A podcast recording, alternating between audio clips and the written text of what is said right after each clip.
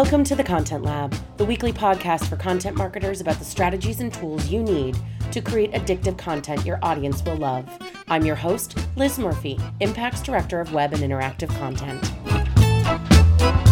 This week's conversation touches upon a topic that's pretty close to my heart, and you guys should know this by now.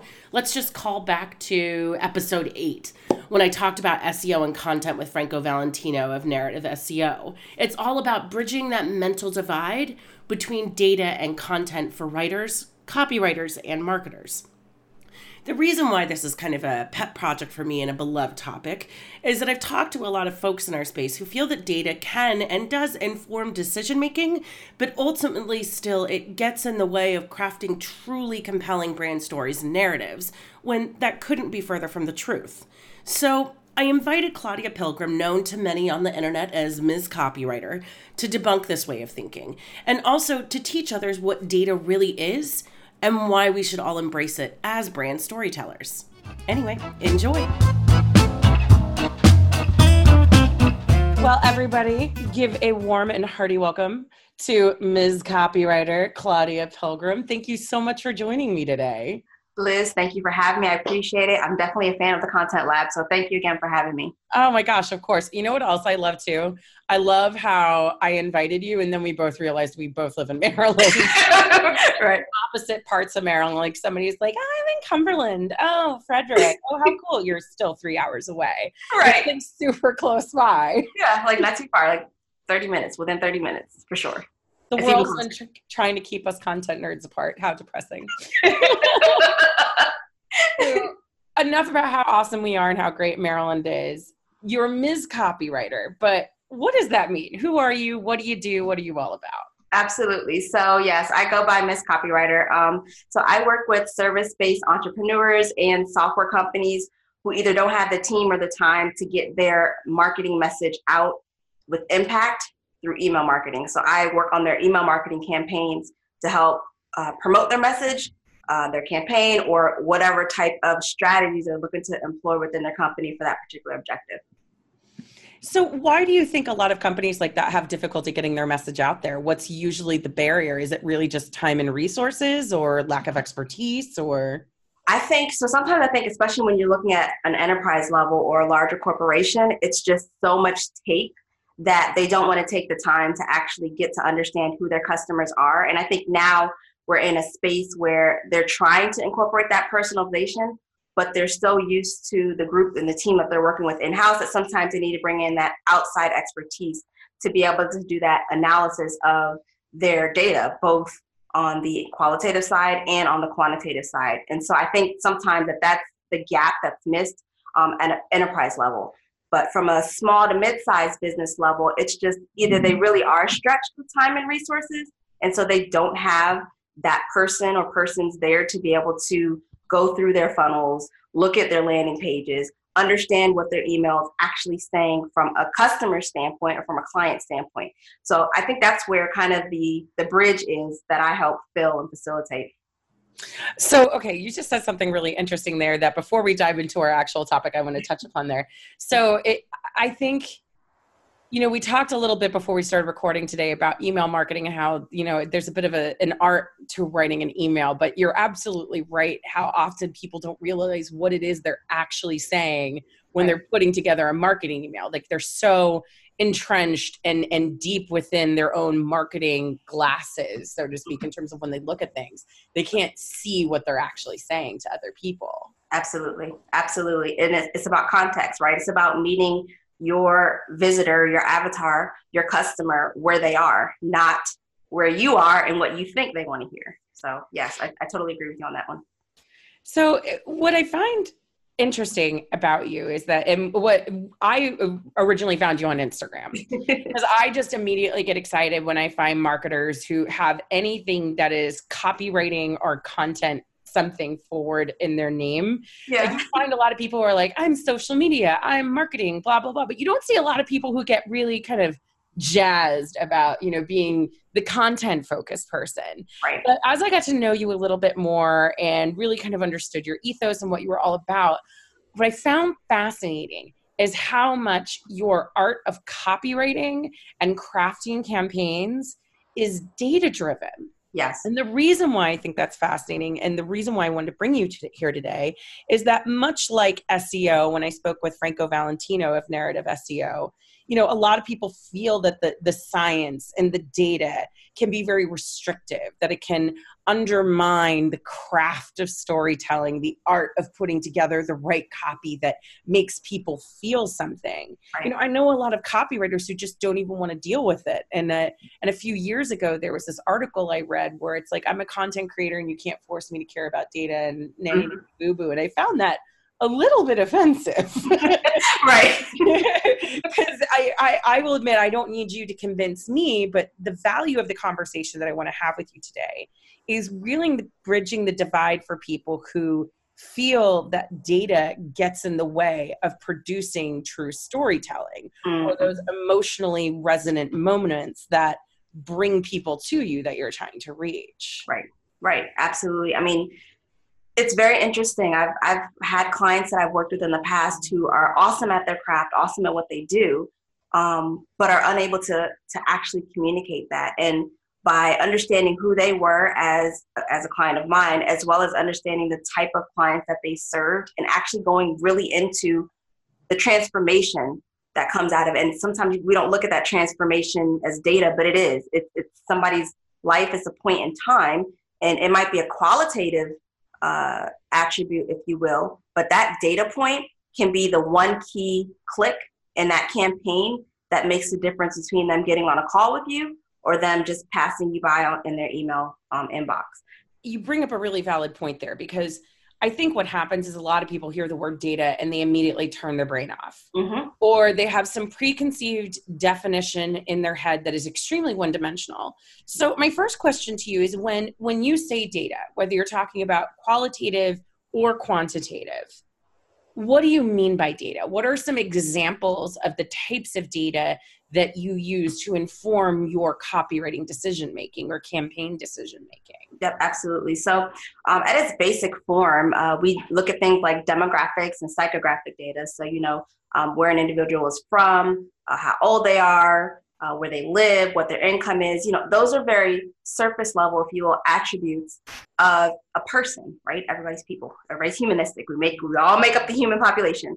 And so there's that aspect of data, and, and that can sometimes be um, more tangible in the sense that you're now tying it to a person. But then there's also the numeric or the you know quantitative side of data where you're measuring the outcome of whatever content you're producing, be it emails, be it articles, um, be it your newsletter. And to me, data is an ecosystem that informs how I write. So if I can better understand you as an individual and the attributes that make up you and your story, then I will be able to better inform the type of content that I'm putting out to actually speak and meet you where you are. That's one. Then to measure my effectiveness or measure how well I'm doing or performing against my goal or objective, that's when you bring in things like your click through rate or your open rate or uh, you know your call to action and that's when you bring in those components of data from a numeric side. And so to me when i when i get a um, work with a client or work with a customer it's really marrying those two together to be able to present a message that one doesn't sound sterile but that also has a personality and it's the personality and the voice of the person that i am working with. It's not my voice. It's not you know me imposing what i think it should sound like. It's me looking at the analytics behind a person that makes up that person and looking at the numbers behind the type of campaign that we're trying to build. So that's how, to me, data comes together um, and ties to be able to bring out a message that actually makes sense. What do you say to people, or what would you say to someone who said that they feel like data gets in the way of their copywriting? Whether you're talking about psychographic, demographic, you know, qualitative, quantitative. Mm-hmm. Why so, do you think people do that? I think it's a fear. I think people, when you say data, people just automatically think a bunch of numbers and spreadsheets. and it's there. It, there are times where that's there. Um, so I think from a, they think more scientific in the sense that they have to go through Excel or, or Google Sheets or something to be able to, or have to have a master's in you know statistics to be able to have the type of data that's informed and so they put it on the back burner um, because they don't want to deal with that. They want to be creative. They want to be expressive. They want to be able to just, you know, paint a picture with their words. But without that information, without that data, again, numeric or quantitative or qualitative, um, that there's a hole. And so that, that's sometimes where you see the disconnect in the messaging because you're not really understanding that audience. There's some preconceived notions that you may be bringing in. And so I think there's just that fear of all it is is like just a wall of numbers without actually understanding how to tie back some of the numbers and some of the feedback that comes from the other side to be able to make that type of a message. Yeah, and I, I I really like what you said there too about the fact that they just kind of turn off. They just kind of like they're like, nope, I've already emotionally checked out.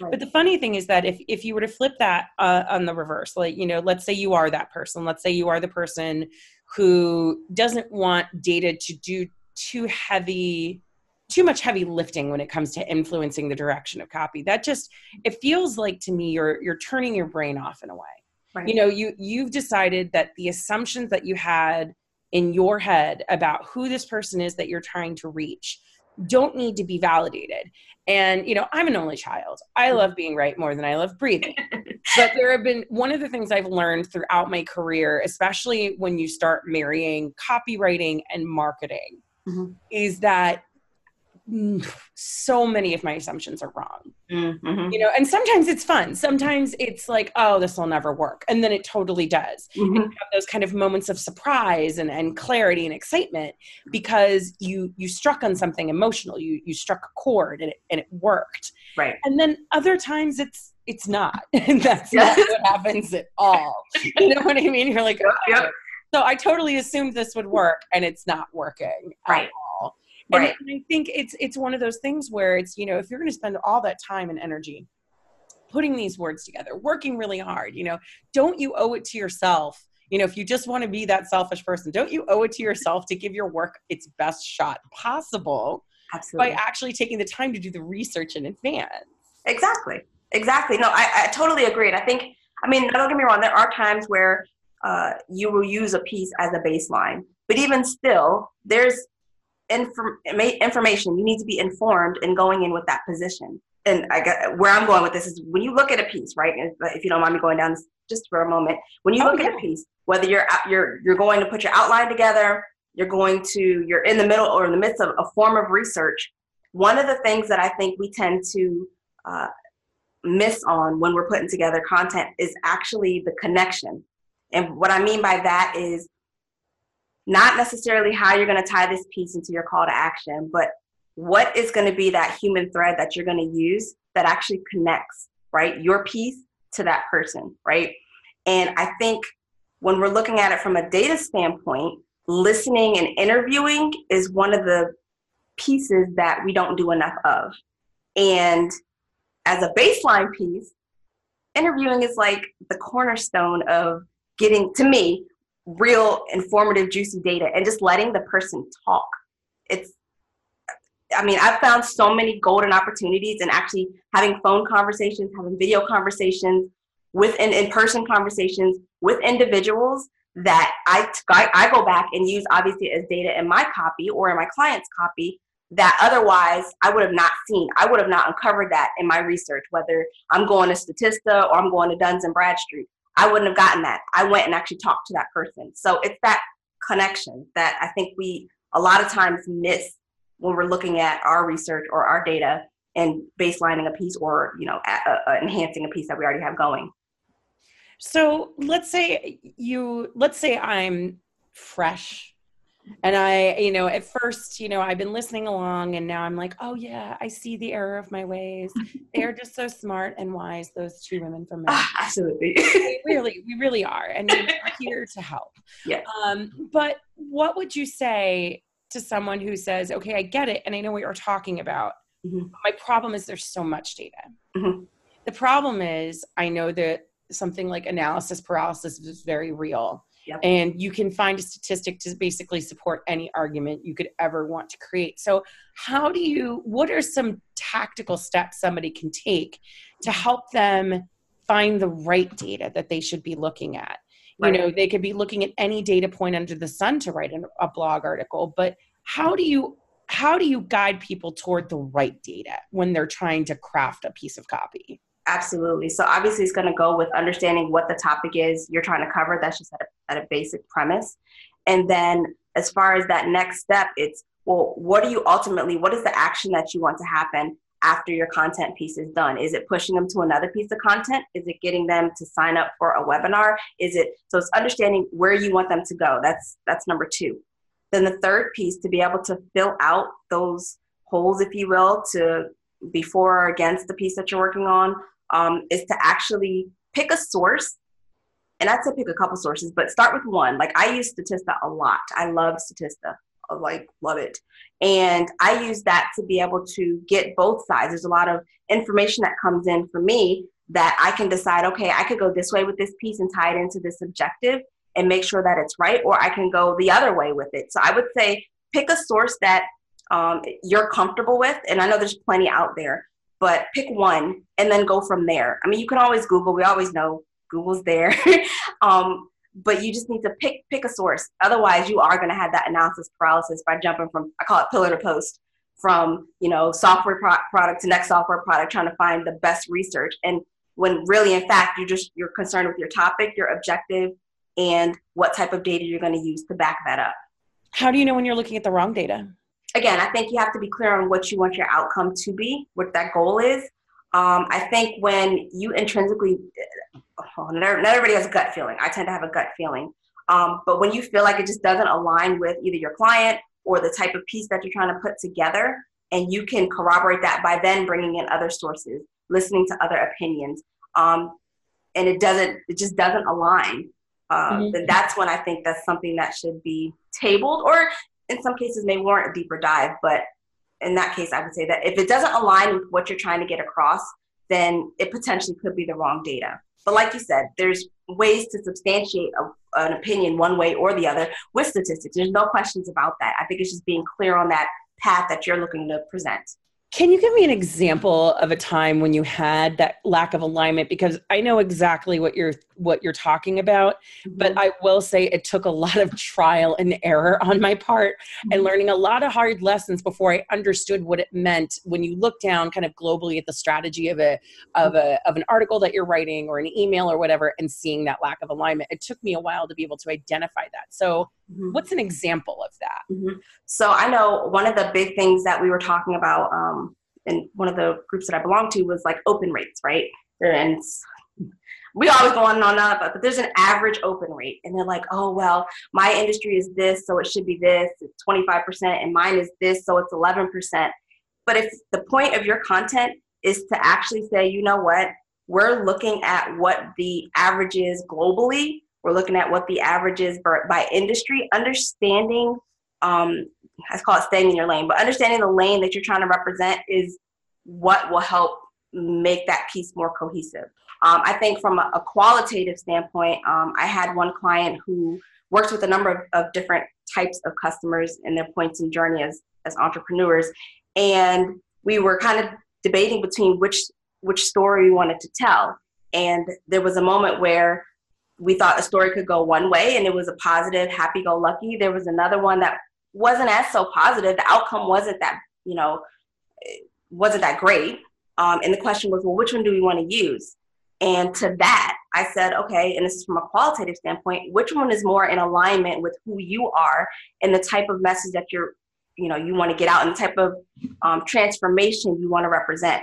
And so what we ended up doing was going with that latter, which was more um, controversial, not not scandalous, but just controversial. It wasn't, you know, it wasn't um, all roses and rainbows and unicorns. It was just the truth of entrepreneurship is hard, but hey, I'm here, and this is the tri- type of transformation that can happen.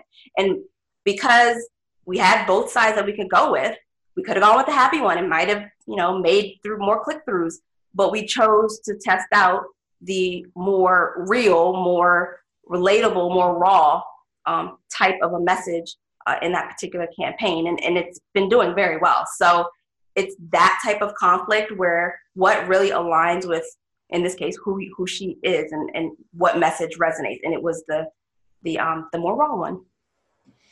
what was the biggest win you've ever had when you had that alignment between that art of storytelling that was mm-hmm. clarified by the right data? Yes. So the biggest win was a campaign that I had. It was about a three month campaign. And the question was, it was a three month campaign. The intent was to get um, more individuals to sign up for this particular program. And um, the whole thread of it was telling the different types of stories, but then wrapping that around, you know, what it meant for your business. And at the very end, like I was, I was nervous because of how I've never mixed so many different varying type of stories in this in this particular type, of campaign. And so i was i was nervous um, because i was like well i want us to keep that thread and the thread was there. But i wasn't I just it, it wasn't we hadn't done it before i guess that's what it boils down to. And so at the end of it um, my client ended up getting six new um, clients that she could work with in the span of i want to say four to six weeks. So this is as this campaign was going. And for me and it's it was they, these were high ticket clients. So it just it just reaffirmed like you have to trust that instinct. And sometimes you just gotta i say push go just push go. So that was like the biggest win for me because not only did i push my limits as a copywriter and the types of you know uh, growth and emotions that you bring up in these campaigns but i also allowed her to express herself in the sense of be, feeling comfortable you know me representing her and getting those clients to come in and and now she's able to impact more lives. So for me that was just the it was it just felt really good. It felt really good. So i know you kind of already went into detail here a little bit but could you tell me a little bit more about what would have happened if you hadn't relied upon data that way? What would what would have been different you think about the outcome yeah um, so i think that had i not relied on the data i think the campaign would have been very very flat meaning very status quo very oh i've heard that before um, and very generic sterile if you will. And i think being able to rely on the data and understand um, the numbers that were behind it and understand the emotions that came with it helped me to paint that type of a, a campaign that would allow for it to address people at different points in time in their journey to be able to um, work with my client. So, can you tell me a time though, on the other hand, where the data mm-hmm. kind of let you down? Because data, that's this is the thing that's a little bit tricky about it. Yeah. And I, I, you know, I, I preach the gospel of data you know, I have once, you know, I once was blind, but now I see, et cetera, et cetera. Like I, I know the mistakes I've made without it, yes. but I've also made mistakes with it, which yep. is really kind of hard to deal with sometimes, right? yes. Oh, that is so okay. So I actually had a call earlier this morning, um, and I, I had touched on this. So I, when I first started down just copywriting and online marketing, I knew I knew my audience and I knew I was good. So I got all my Facebook ads set up and all my ad sets going and all my different types of copy. And the campaign totally bombed. I mean, miserably bombed. What happened? Uh, I converted, so I ran the campaign for three months. I converted maybe three or four different folks each month, so a total of 12, maybe, to an audience set of over 1.1 million. So I thought I was doing right by the type of audience that I was targeting because I did the research and this is what they watched and this is what they listened to and this is what they were attracted to.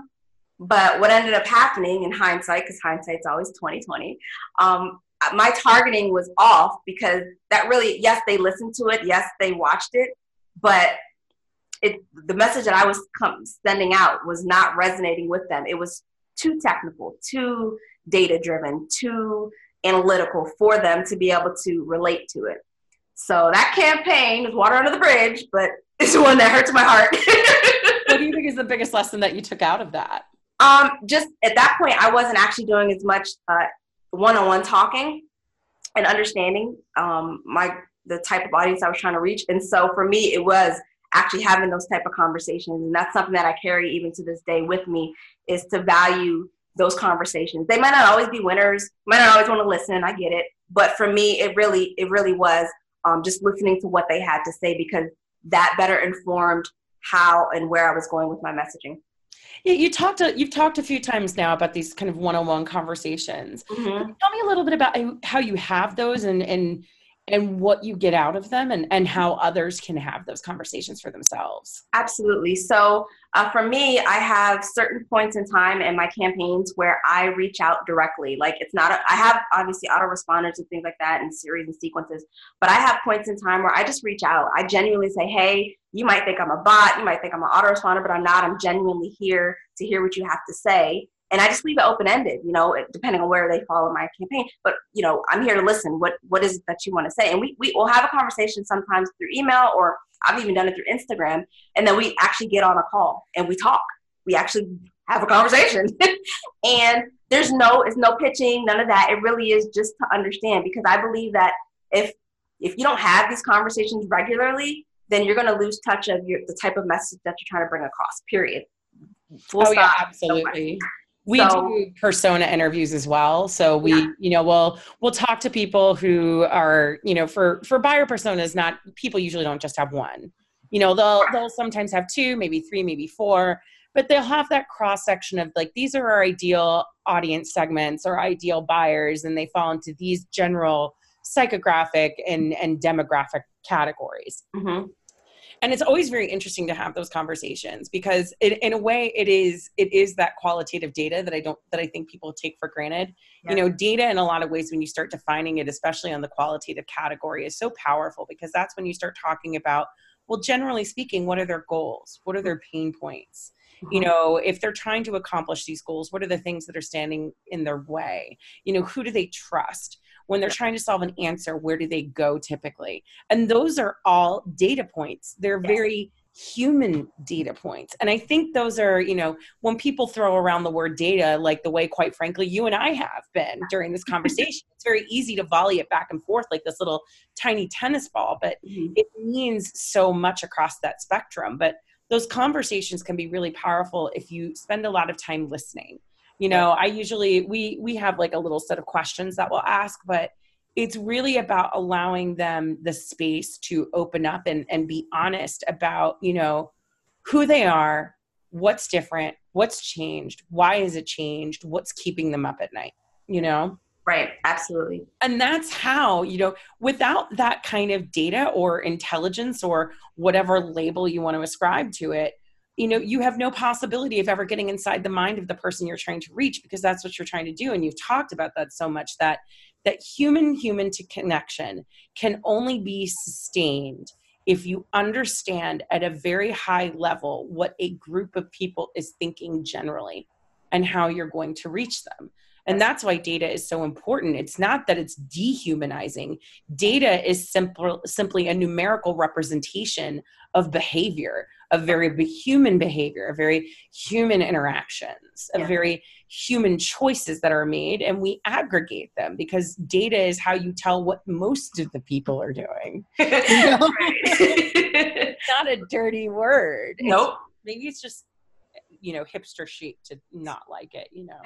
I'm a genius. I don't need this. I just write emails and I've risen above it. No, I mean, but you're you're totally right. I, I look at I look at qualitative data as rich data. It's it's rich because you get the tapestry of a person or persons or a persona, and you're able to use that just to to paint that picture. I, it's just I'm with you, Liz. I'm totally with you, girl. about like quantitative data as like this is the activities. This this is the what and the how and the qualitative data is, to me is the why it's right. the motivation it's it's the driving motivating factors that influence somebody's activity why they click on something why they don't click on something why they come back to something and why they don't come back to something right. you know it's the story of who these people are that you're trying to reach yes um but it, it for me it i've always struggled with it too you know how much is too much hmm. you know how little is too little and essentially what i what i've come to terms with and I, i'd love to get your thoughts on this is that if i try to think of like a set of like baseline metrics that i always want to be looking at it's who is it that i'm talking to like at least give me the persona i need to know who you're talking to and why we're talking to them Yep. You know, what is what are the problems through research, through interviews, through analysis that we have identified as the problems of this person? Right.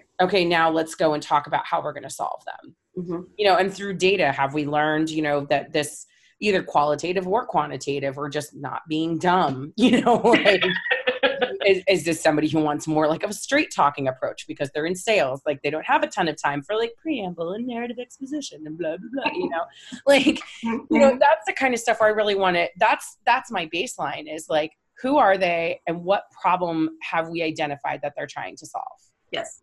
Yes. you know that's that's that's what it is. That's what it comes down to. And then after that it's context okay? So if we're if this is their problem and this is how we're solving it how are we how are we communicating with them? Is it email? Mhm. in which case we have a lot of other metrics to bring in. Right. because it's like an email can die for so many reasons. You know if the open rate's busted then guess what? Your subject line sucks and your email never had a chance. You can't Yep. you can't even look at the data you got from the opens that you got because the crappy opens you don't know so oh god every time I think I like I'm gonna have an organized discussion around data and content, it's always like, oh, here's this giant bucket of water filled to the brim. It's gonna be fine. And then I fall over and it spills over. That's I think what makes it so fun, don't Yeah. you? hmm No, absolutely. I mean, you have so many ways you can go with it. And it's just, I know we, we talked earlier about the whole analysis paralysis. And yes, even with the one on ones, you can have analysis paralysis. You sometimes just really have to just go ahead and push go and be okay with the willingness to experiment because that's also a component of getting prob- practical data insights is that experimentation. So Oh just yeah. If you don't have the data, make a mistake and create the data. exactly exactly yes exactly and so it's it's it's those pieces that just make it all um it makes it work you just have to have the support to be able to um pull those kinds of you know data points if you will uh, but then also the support to be able to run those type of experiments and a, and a level of comfort and trust right um, so i think that that's how we can use data as content creators as um, strategists as writers um, to be able to inform the type of decisions that we're making when we're putting together these campaigns. What is the biggest piece of advice you would have to someone who is either newer in their career or they're experienced copywriters who are really just kind of starting to bring data from a marketing perspective into their into their their sphere of influence or however you want to call it. I can't find the right metaphor. It's Monday. I don't know what I'm doing. Hey, I, I hear you. Um, what would be your biggest piece of advice? My biggest piece of advice would be don't be afraid to start um, and don't be afraid to fail because you will. When you're taking on data, it can be overwhelming because there are, is a plethora of it across the board. And so you have to be of the mindset to know that, look, approach it like an experiment. At least that's what I tend to tell myself a lot. If you don't know for sure, approach it like an experiment until you're either proved right or you're proved wrong. Um, so that would be my uh, just from a basic level would be would be my advice. Approach it like an experiment and be prepared to fail. we all have those lessons as marketers and copywriters that we wish we could go back and tell ourselves like even maybe yesterday but more realistically like a year ago two years ago when we're first starting out in our career Mhm. What is the one mistake you would you would love to be able to keep others from having to make for themselves that you learned the hard way like if you don't do this one thing this is the thing not to do Oh, that's a good one. Let me think. Um, one thing. Hmm. I would say the one thing they're not to do, right? That I would avoid my. I would tell my younger self, Claudia, don't do this, right? mm-hmm. Mm. Don't try to take it all on at once. I'll say when I first started, I tried to take in everything online marketing. If there was a course, a conference, a mini course, a ebook, a book, I was on it. And that caused me complete overwhelm in the very beginning. And I kind of lost the direction of where I wanted to go. Mm-hmm. Um, so I would say don't try to take it all in at once. Stay in your lane and focus on that one thing, and then you can expand out.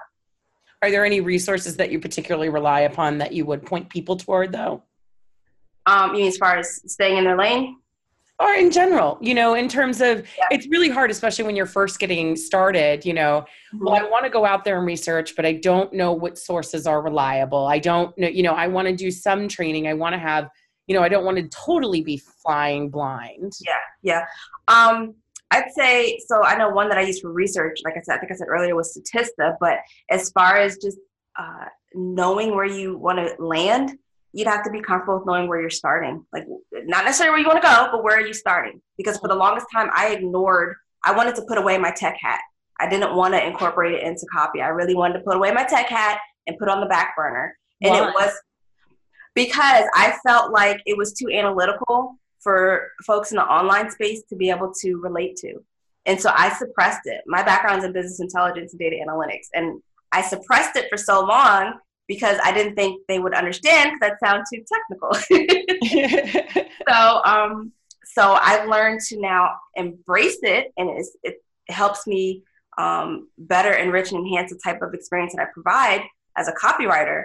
Um, but for the longest time, and I think that's part of how I bomb my Facebook ads um, that go with that hat. But I think that's part of what, um, for me, what turned it around was to embrace the fact that yes, I am a technical person, but I'm also a great copywriter. So that answers. No, it absolutely does. And I think that's something we all kind of do to some degree. We always feel like there's this one part of ourselves that we want to suppress or or tamp down or mm-hmm. revise or and that just kind of gets in the way. The minute where you start trying to shut off a part of yourself is the minute you start failing. Yep, um, absolutely. So if people wanted to continue this conversation with you claudia how can people find you? Uh, you can find me on instagram because that is my home. It's at miss copywriter and then my website is misscopywriter.com so those are my two my two hubs and my two homes virtual homes anyway. And just to clarify for people listening when we say miss it's ms not m-i-s-s well, it's okay. Um, they can go to miss.com. It's forwarded to this one. But yes, it is MS. Look at you. I know. I had to, I thought about it. Research. fine. Show off on the way out the door, whatever, Claudia. Thank you so much for joining me today. It has been such a pleasure, and we will definitely have to find an excuse to connect again soon. I appreciate it. All right, bye. Bye. So, Claudia already shared a fantastic website during our chat that you should all bookmark Statista, which is a powerful market research and statistics portal. But I want to share one other link for you this week as the weekly awesome to put in your back pocket until the next time you want to create a piece of data driven content. So, if you ever find yourself with an itch to toss out all of the numbers, you know, just throw them out the window and go with your gut when developing the strategy for a single piece of content or perhaps an entire campaign.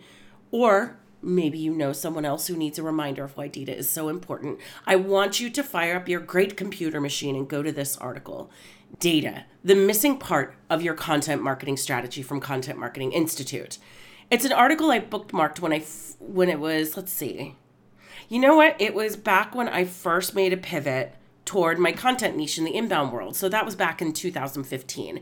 And whenever I hear anti data arguments or I need a little personal reminder myself, you know, I'm only human, I'm not perfect as much as I protest to the contrary. I'll pull up that evergreen three year old bookmark and let that wisdom wash over me. And here's one of my favorite passages to tell you what I'm talking about. Setting clear goals and using data as your guide ensures that you are developing the right type of content, getting in front of the right audiences, and understanding its impact in a way that lets you continually optimize your strategy. I refer to this three step framework as the three C's context, connections, and clarity, all of which are grounded in data. End of recitation. So, yeah, if you remember nothing else from this episode, aside from the fact that Claudia and I are most stunning, delightful, chatty, wonderful Maryland content nerds, let it be those three critical data driven C's context, connections, and clarity. To learn more about what those mean and why data is so critical to understanding those three factors that go into your content, visit the show notes for this episode. I have the link in there, or you can literally just Google data the missing part of your content marketing strategy. Anyway, that is it for this week. Don't forget to visit impactbnd.com for the show notes and to sign up for the Content Lab monthly newsletter. The December edition will be coming out this week. And if you want to connect with me anytime in between this week's episode and next, you can find me on Twitter and Instagram uh, at Naptown Pint uh, for both. There you can find, honestly, lots of pictures of my dogs. So, yeah. Do you like commas and dogs? I'm your gal. Anyway, until next week, everybody.